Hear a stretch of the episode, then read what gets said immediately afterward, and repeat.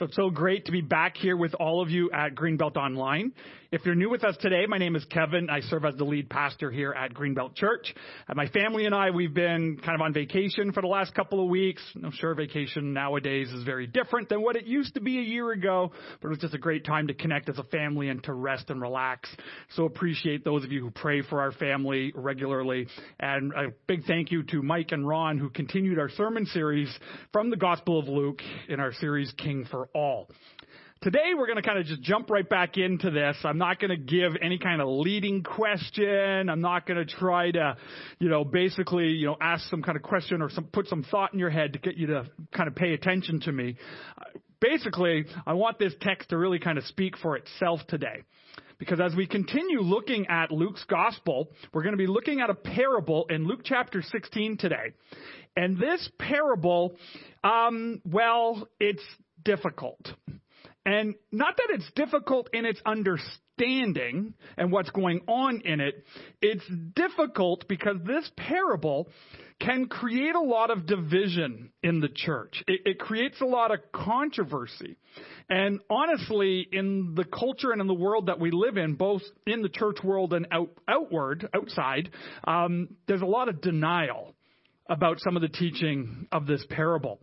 And so I really want to make sure that we lean in closely to this passage today that we're going to look at. Because what tends to happen with a passage like this, with a parable like this, because it's familiar, because it's controversial, and because it's got some principles and some nuances in here that can really bring us down some theological and spiritual rabbit trails. And it's so important whenever we study the Bible. We always have to study the Bible in its context. You can't just take a parable, you just can't take a verse, you just can't take a paragraph and basically study it on its own without studying the text around it, without knowing the author's intention, without kind of seeing the bigger picture of what scripture teaches. Right? That's why, you know, we always say here at the church, when you take the text out of the context, all you're left is, left with is a con. And we always want to make sure that we don't do that here. So this parable, controversial, divisive, um, denial, but ultimately, those details that we get stuck on, the details that we divide churches over, the, the, the details that we deny, ultimately is not the point of the parable. It's not the point of the parable. Luke is drawing us into a very, very important topic here. And the topic is that Luke wants each and every one of us, he wants everyone who hears the story of Jesus here to look deep into their hearts. So today's message is an opportunity for me, it's an opportunity for you to look deep into your heart today. Don't worry about the heart of the person who's sitting next to you or the person that you're thinking of who's far away. Today is a moment between you and God as we look at this text together today. So get comfortable, open up your Bibles to Luke chapter 16, and today we're going to kind of go through the story in a different kind of way today. Uh, during this COVID 19 pandemic, um, it's been a little challenging for people to use their gifts and their talents and their abilities to build up the church and to be a blessing to other people. It's just been a crazy season of ministry. And, and we as a church, we firmly believe that people will grow more spiritually when you make worship a regular part of your life, when you connect with other believers in a life group, and when you use your gifts and your talents and your abilities to be a blessing to other people. So we're always trying to find creative ways for people to use their talents. So recently we learned of a talent of one of our young students named Joel. So Joel has this talent of, of teaching Bible stories in a creative way. So I'm going to turn things over to Joel's video to read us the story of the rich man and Lazarus. There was a rich man who would dress in purple and fine linen, feasting lavishly every day. But a poor man named Lazarus, covered with sores, was left at his gate. He longed to be filled with what fell from the rich man's table. But instead, the dogs would come and lick his sores. Hey, that's not a dog, that's Chewbacca.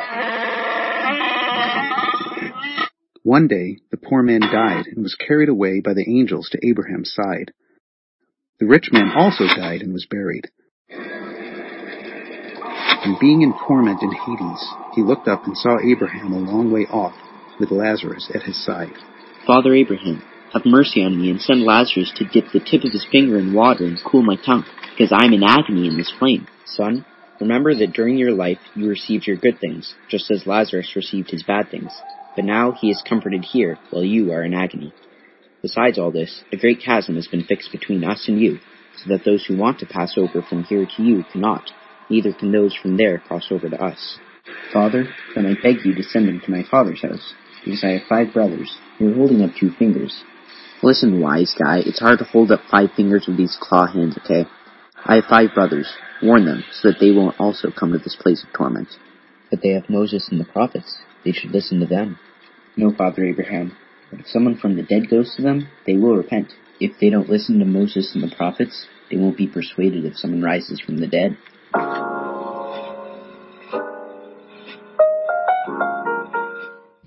That was so great. Thank you so much, Joel, for putting that together. We really, really appreciate it. You know, and that was kind of a fun, you know, lighthearted, humorous way to look, again, at a difficult topic, at a controversial topic. The topic of hell. Light and fluffy topic to come back to right after my vacation. Good thing I am well rested and replenished to attack a topic like hell. But here's the thing. Ultimately, this isn't a teaching that focuses on the doctrine of hell. Even though there are descriptions of it. There are principles at play within this parable that talks about the afterlife, that talks about eternity. It's ultimately not Jesus' purpose in telling this parable. Jesus wasn't teaching this story in order to teach people around them about the afterlife. So let's look a little bit at the context here so that we can learn what Jesus' ultimate goal is with this text. And so that you and I can each look at our hearts and see how we're doing in this area that Jesus highlights because it is crucial in our walks with God. So let's look a little bit here. So in Luke chapter 15, we see that Jesus is hanging out with tax collectors and sinners right?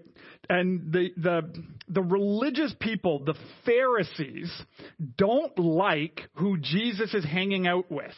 Like the Pharisees don't like tax collectors. And we've seen this many times in Luke's gospel.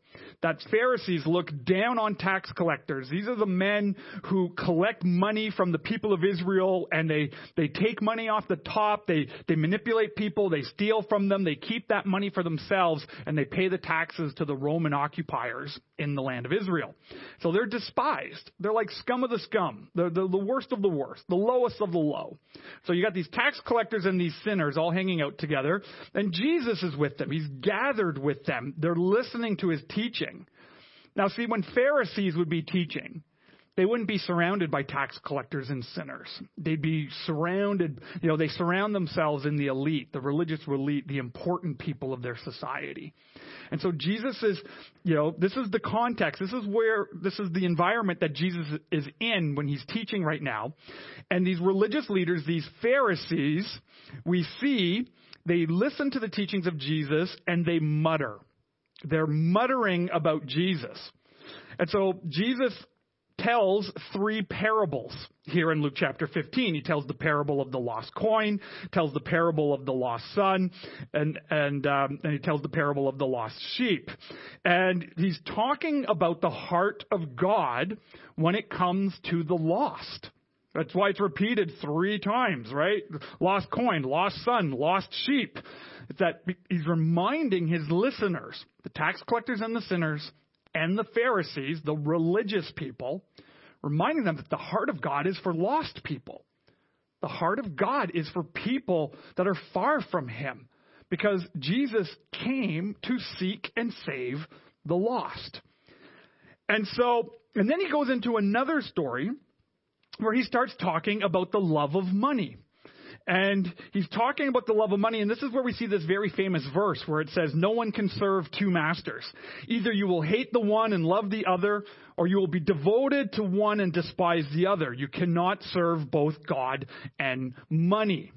Right? And so at this point, what we see here in uh, Luke chapter 16 and verse 14 is the Pharisees move from muttering about Jesus and then they move into sneering about Jesus.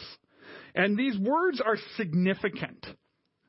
See, muttering means it's a private expressed complaint. It's a private dissatisfaction. It's a private grumbling. It's the whole turning over to your neighbor and going, I can't believe that this person is talking like this, and I can't believe that they believe that, and I can't believe this is what they're teaching about this passage. Okay? That's that that's muttering. The sneering is the action of speaking in contemptuous or mocking manners. It's public. It's out loud for all to hear. It's the ah, oh, eye rolling, the groaning. Can't believe that Pastor Kevin thinks that that passage is about that. Can't believe Pastor Kevin believes, or whatever it might be. It's out loud, mocking, contemptuous. Speak about someone. And this is coming from religious people. This is coming from people who follow the scriptures, coming from people who love God, who love the traditions of their faith, who love the worship in their temple. And they're, they're men of sneering than the people around them, right? And so it's because of the religious people's sneering that Jesus responds with this parable. It's because of their sneering of moving from muttering to sneering that Jesus goes into this story about the rich man and Lazarus who die and go into eternity. Now, again, even though there are principles in this parable about eternity, Jesus' goal is not to give a lesson on what the afterlife is like from this parable. Jesus' goal is to get at the heart of people who sneer, particularly religious people, people who love God, people who love the Word of God, people who want to see God glorified in their nation. When they become sneerers, when they sneer, Jesus is getting at that heart. And so I'm going to look at this text. We're going to explore some of the details of it, but I'm going to warn you right now today's message is not a message about hell. Today's message is not a message about the differences between heaven and hell. If you want a message like that, we've actually done a sermon series here at Greenbelt about a year and a half ago called One Minute After You Die. It was a three part series. I did two of them. Paul did the other one. And you can find that on our YouTube channel and you can get deep into this topic of heaven and hell. Today I'm not going to focus on that because I think when we go down that rabbit trail from this text, we miss the point of why Luke recorded this here. Because it's not to give a theological position on eternity. Again, remember, Jesus is speaking to Pharisees. He's speaking to people who already have a clear understanding of hell who already have a clear understanding of heaven. They know the scriptures. They don't need a lesson on this. They need a heart lesson. Just like you and I. Right? We can get so obsessed on the details of certain parts of the scriptures and forget ultimately Jesus has come to make us new that Jesus has come to set the captives free, to free us from the slavery of sin, to, to heal the brokenhearted. And when that passage in Isaiah talks about the brokenhearted, that was when Jesus quoted that passage and said that this has been fulfilled in my day. Remember we talked about that a few weeks ago. That that heartedness, that your heart is your entire being. And Jesus is saying, I've come to like heal your entire being. I want to fix your heart. So Some of you today might be disappointed that I'm not going to unpack this and give a doctrinal position about hell. And that's okay. That's okay. But I want you to examine your heart today. Look at your heart today, because that is what Luke wants to do for each and every one of us.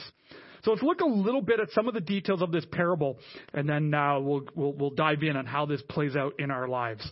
So the first thing we have to look at here in this story that Jesus is telling, two tax collectors, two, two sinners, but he's directed this one to Pharisees because of their sneering at him and because of their love of money that we read about in Luke 16 chapter, uh, four, uh, sorry, Luke chapter 16 verse 14, right? It says the Pharisees who loved money, right? They heard this and were sneering at Jesus. Then he goes into this, right? So we got two, two men in this story. We have the rich man and we have Lazarus. What's fascinating is Lazarus is the only time in one of Jesus' parables that the character has a name. Right? It's always a manager. It's always a widow. It's always a rich man. It's always a farmer. It's the only one that has a name. And the name of this beggar, this name of this poor man, Lazarus, means God helps. God helps. You see, this is a man in extreme poverty who God helps. So when we study this a little bit further, you know, we kind of see that there's some neat stuff that's going on in here. And again, there's rabbit trails. And I want us to avoid the rabbit trails, right? There's rabbit trails that come into here like, you know, eternal separation from God.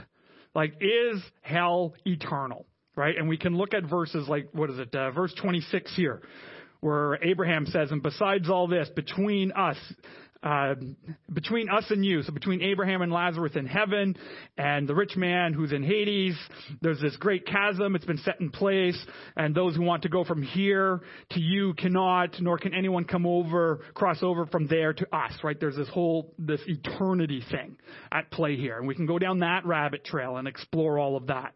Um, we could go down the rabbit trail. Is hell uh, truly torment?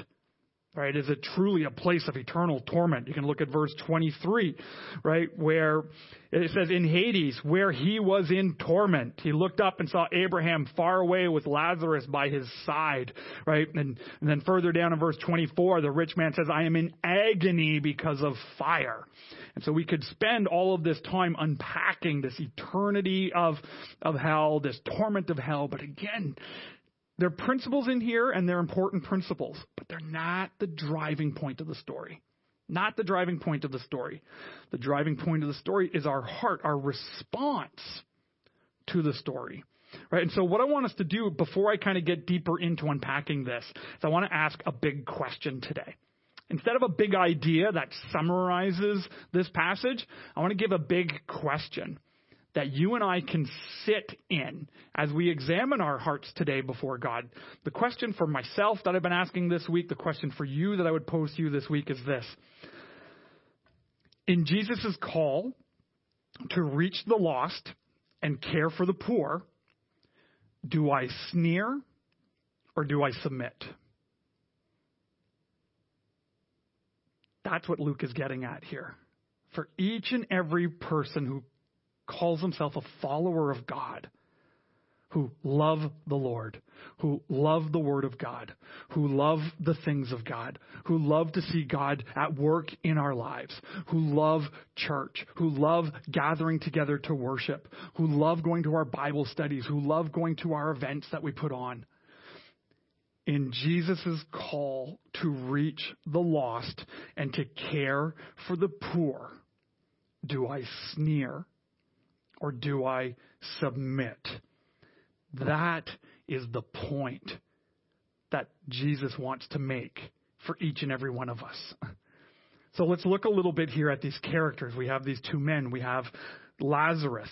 And this couple of verses here at the opening of this parable paint a pretty grotesque picture of the condition of Lazarus. Right? If we look at verse 21, says here, so at the rich man's gate was laid a beggar named Lazarus, covered with sores. You know, continuing to verse 21, and longing to eat what fell from the rich man's table, even the dogs came and licked his sores. So you have this poor beggar, Lazarus, who's covered in these open wounds, covered in sores, and he's longing for food from the rich man's table. That longing for food is the exact same expression that Jesus used in the parable of the lost son. When the lost son uh, left his rich father and spent all of his inheritance and he ends up in a pig pen feeding the pigs the, you know, food and the, the pigs are eating these pods and he's longing to eat the food that the pigs are eating. It's the same expression here, this longing, this longing for food, the longing from the blessing of God, right? And so that's what you see here. And, and this this man who is longing for blessing, this this man who's longing for food, this man whose name literally means God helps. Instead of receiving food, he's become food to dogs. It's nasty. Like that's his condition that he's in. And then you have the rich man and the rich man who is robed uh, in purple robes. And the purple robes signify great, exuberant, and luxury. It's great wealth that the, these robes represent. And this man loves his wealth. He loves the comfort of the comforts of his life. Right? And so again, these are the two people at play here. Someone in the lowest of low positions and someone who's in the height of what society has to offer. Right? It's a direct contrast between the tax collector and the sinner and the religious person, the Pharisee, who looks down on people who loves their comfort and loves their wealth and loves their position at the table and loves the fact that they're revered as scholars and, and righteous men. He's contrasting these two groups of people exactly here. And so that's why what you're getting a glimpse here is the heart of God between those two groups of people the heart that God has here is that God has this heart for the lost, which Jesus talks about in Luke chapter 15 and leading into chapter 16. That God has a heart for the poor. We read about that right from the beginning of the Bible, right to the very end of the Bible. God is a God who cares for the poor. He's a God who cares for the widow, who cares for the orphan. He cares for the foreigner. He cares for the alien. He cares for the least of these. And God has called and He equipped His people since the beginning of his history of drawing people to himself, he has called people to use their wealth, to use their gifts, to use their lives in his mission in the world. And throughout the history of God's people, sometimes we submit to that, and other times we sneer at it. And the history of Israel reflects that. The history of church reflects that. And quite honestly, the history in my own life, probably just like the history in your own life, reflects that. Sometimes we sneer, sometimes we submit. See, as believers in Christ, there's a direct implication in this parable that's happening that our lifestyle choices and how you and I use our resources matters greatly to God.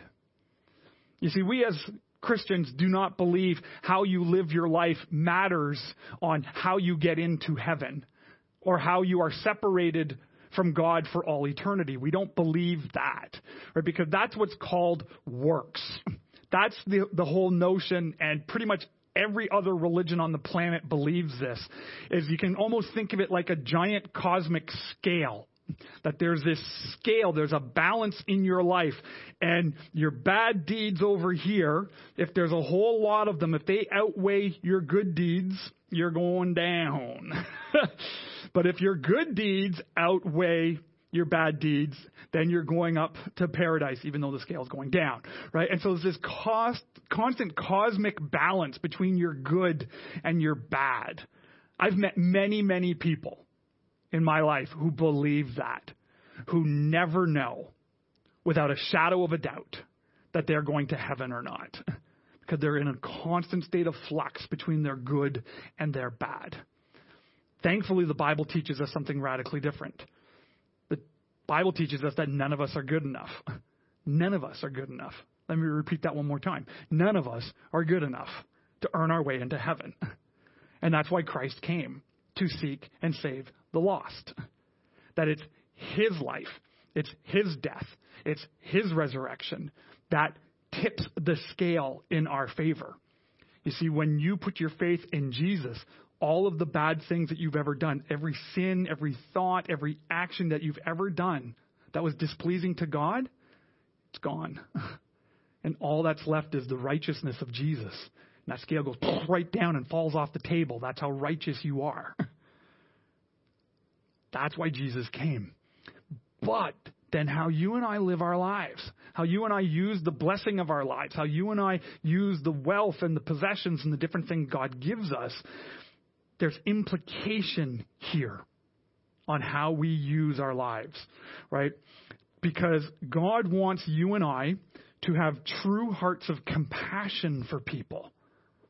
That's what Jesus is getting at in this story. That he's asking religious people, How's your heart? Do you have a heart after my heart? Are you pursuing the things that I want you to pursue? In Jesus' call to reach the lost and to care for the poor, are you going to sneer at that teaching? Well, that's not for me. That's for the pastor to do. Well, that's not for me to do. That's for people who have more money than me. Well, that's not for me to do. That's what we pay staff for. That's what elders are for. That's what life group leaders are for. That's what fusion leaders are for. That's what you know, you know Bible teachers are for. That's not for me. You know, and every time Pastor Kevin says I should be concerned for this, I go, it's not mine. That's sneering. because that's the call of every single follower of Christ. Every single person who loves God should love the mission of God in the world. Do we sneer at it or do we submit at it? Because what we're seeing here in this story is this rich man, this rich man wants, you know, the comforts of God without the mission of God. Wants the blessing of God without being a part of God's work in the world. And there's consequences for that. Now ultimately, the rich man probably never, you know, never believed and he ends up in this place separated from the love of God because he didn't have that heart because he had a heart that was gripped in sin, a heart that was gripped in comfort, and a heart that was gripped by his wealth. And the reason why this big question is such a big question is it's a big question for me in my own life. Do I sneer or do I submit?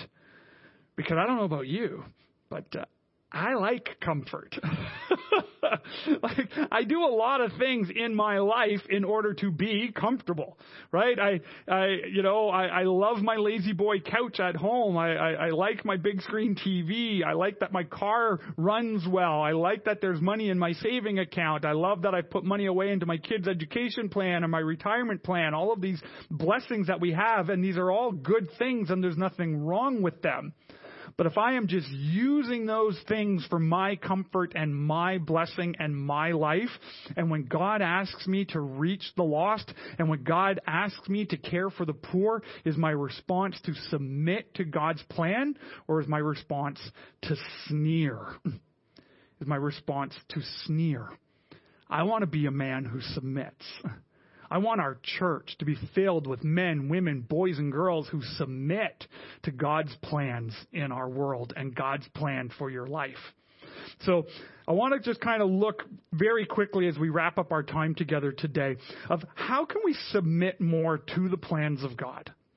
How can we submit to what God wants us to do, to be a part of Jesus' mission, to reach the lost, to be a part of Jesus' mission, to care for the poor. How do we submit to that more naturally? Well, the very first thing is everyone needs to ask themselves, have you actually submitted to Jesus? Have you actually submitted to Jesus? Like maybe you're here today and you've heard about Jesus, you know about Jesus, uh, you've been coming to church for a long time, or maybe you've been away from it for a long, long time, right? But this is what Jesus kind of drives here at the end of this story here. When Lazarus, uh, sorry, not Lazarus, when the rich man in Hades who's separated from the love of God and he's in this torment and he begs Father Abraham, hey, could you send Lazarus to me? Get him to just dip his fingers in some water and he could put a couple of drops of water on my tongue because I'm in torment here. Father Abraham says, We can't do that because of the chasm. And he says, well, Okay, fine. If you can't take care of me, could you go back to earth? Because I've got five brothers. And my brothers are living exactly like me. They're living with hearts gripped in sin and gripped in comfort and gripped in their wealth. They do not care about the things of God or the plans of God or the poor or the lost. Could you go and tell them so that they don't end up here like I am? And Fa- Father Abraham says to them, Well, they already have Moses and the prophets. What does that mean?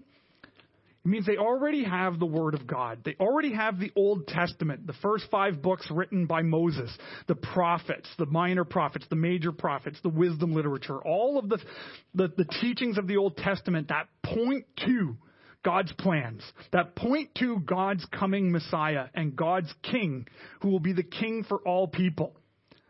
So they already have witnesses. They already have the story. They don't need Lazarus. And, Abra- and, and the rich man goes, No, no, no, they're not going to believe that. Send Lazarus. And Father Abraham replies that if they will not listen to Moses and the prophets, they will not be convinced even if someone rises from the dead. And this is a direct, direct comment on Jesus' resurrection. That Jesus who is the third, the second part of the Trinity, Father, Son, Holy Spirit, that he came by the power of the Holy Spirit into the Virgin Mary, that he was born just like how we are born, but he was fully God and fully man, that he lived a sinless life, and that he went to the cross convicted by sinful men and women and boys and girls who sneered at him, who sneered at him and he went to that cross and he was beaten and whipped and nailed to these pieces of wood. And while he hung there, bleeding to death, suffocating to death, he looked down on the people who put him up there and said, Father, forgive them. They don't know what they're doing. And then he died. And in his death, every sin was dealt with my sin, your sin, the things that have kept us separated from the love of God. And then Jesus' body was taken off the cross and put into a tomb, and he stayed there for three days. And on the third day, that Easter morning, 2,000 years ago, Jesus rose from the dead, showing himself to be God, showing himself to have victory over sin and death. And so we can look at the resurrection of Jesus, and we can either be convinced by it or we can sneer at it. But if you want to submit to God's call in your life, it starts with submitting to the resurrection of Jesus. And maybe you're here today and you've never done that. And maybe you feel something that's kind of tugging at your heart right now. Maybe there's goosebumps on your arms, the hair, the, the, the, the hair on your arms is standing up, you're, you're tingled down your back, whatever that might be for you. That's the Holy Spirit talking to you, letting you know how much God loves you letting you know that you're not here by accident, and letting you know that now is your time to come to Him. And you can turn your life to Jesus real simply right where you are by just praying a prayer. And I would invite everyone to kind of pray this prayer out loud. Like, I don't want anyone feeling like they're praying by themselves, that the whole church family is praying this on your behalf today.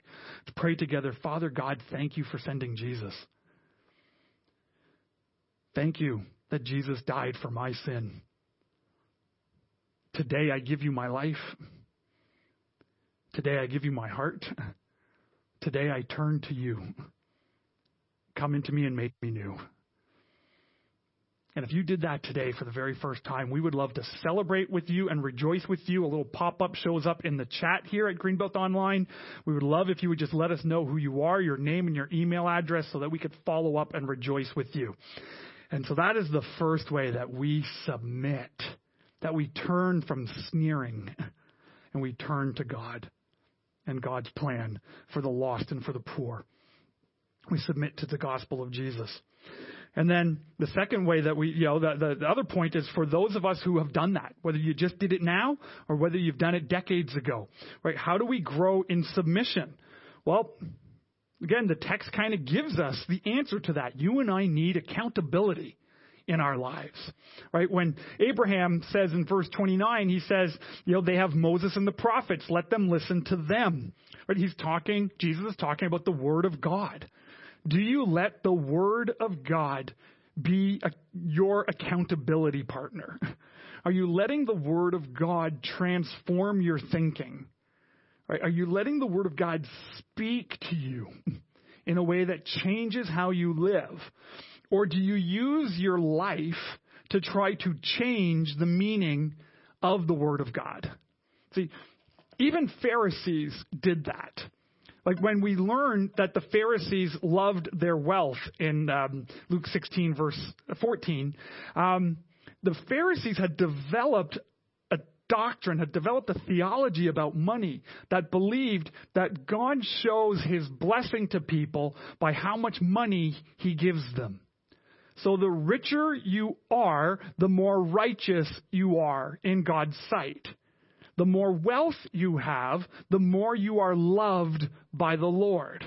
And they take that from some teaching of Scripture. The problem with that is they've taken their love of money, they're sneering at sinners, they're sneering at the lost, the sneering of the poor, because they don't want to deal with those people because it's messy, it's disgusting with their sores and their problems and their sin, and we want to stay clean from that. And they develop a theology that I'm blessed because, of, and the evidence of it is what I have. The problem with that, that is an incomplete teaching of Scripture. That's taking your life and making your life line up or make or sorry making the bible line up with how you want to live. Because you can find so many other passages of the bible where you see that actually poor people are blessed by god. That poor people are declared righteous by the lord. And we can see other places particularly in the book of psalms where the rich and the wealthy are actually called wicked and unrighteous because they're not following the Lord. Right? That's the difference. Do we let the Word of God transform our thinking, or do we let our thinking try to transform the Word of the Word of God? And so that's why, you know, with a passage like this one here of the rich man and Lazarus, we can get so into the details and be so concerned about the details of hell and miss the point that God wants to look at your heart, that God wants to look at my heart. And are we going to let God change us? Are we going to let God use us for His glory, for His purposes, for His plans? Or do we just want a relationship with God that stops at what I get? that it's about me and my wants and my desires. When it comes to Jesus' call to reach the lost and care for the poor, will I sneer at that call or will I submit to it? See, I want each and every one of us to grow in compassion. I want each and every one of us to grow into the mission that God has called us to. And for you, it might mean being a blessing to one person. For some of you, it might mean being a blessing to five people, ten people, a hundred people. I don't know. Only you and God will know that. But I know God has called each and every follower of, of Him to grow in compassion because God is compassionate, to grow in our love for Jesus, to grow in our understanding of the character and nature of God, and to let that character and nature of God transform us more and more into His character and into His nature so that God would use us to reach the lost and bless the poor. Let's pray together. Father God, I praise you and thank you for your word and how it it does it gets into our hearts. And this text today, this reminder today, really got into my heart this week as I've prayed and listened to you. And um, and just checked myself. Are there parts in my life where I know you've been asking me to reach out to people and I've refused? that that's sneering to your call on my life. And God, forgive me for those times. God, are there times when you've asked me to care for the poor, care for people who are hurting, and I was more concerned with myself? God, that's sin in your sight, and forgive me for those times when I've done that. And so, God, I pray for all of us. Pray for all of us as a family of believers, a family, a church family here at Greenbelt, here in our city, in our nation, and around the world. God, I pray that you would use us for your plan. I pray that you would use us to reach the lost, to care for the poor with a heart of compassion and submission. Because ultimately, God, we know from the teachings of Jesus, when we submit to your ways, all the other things that we're concerned about will be taken care of. So, God, let us put your plans first above our own.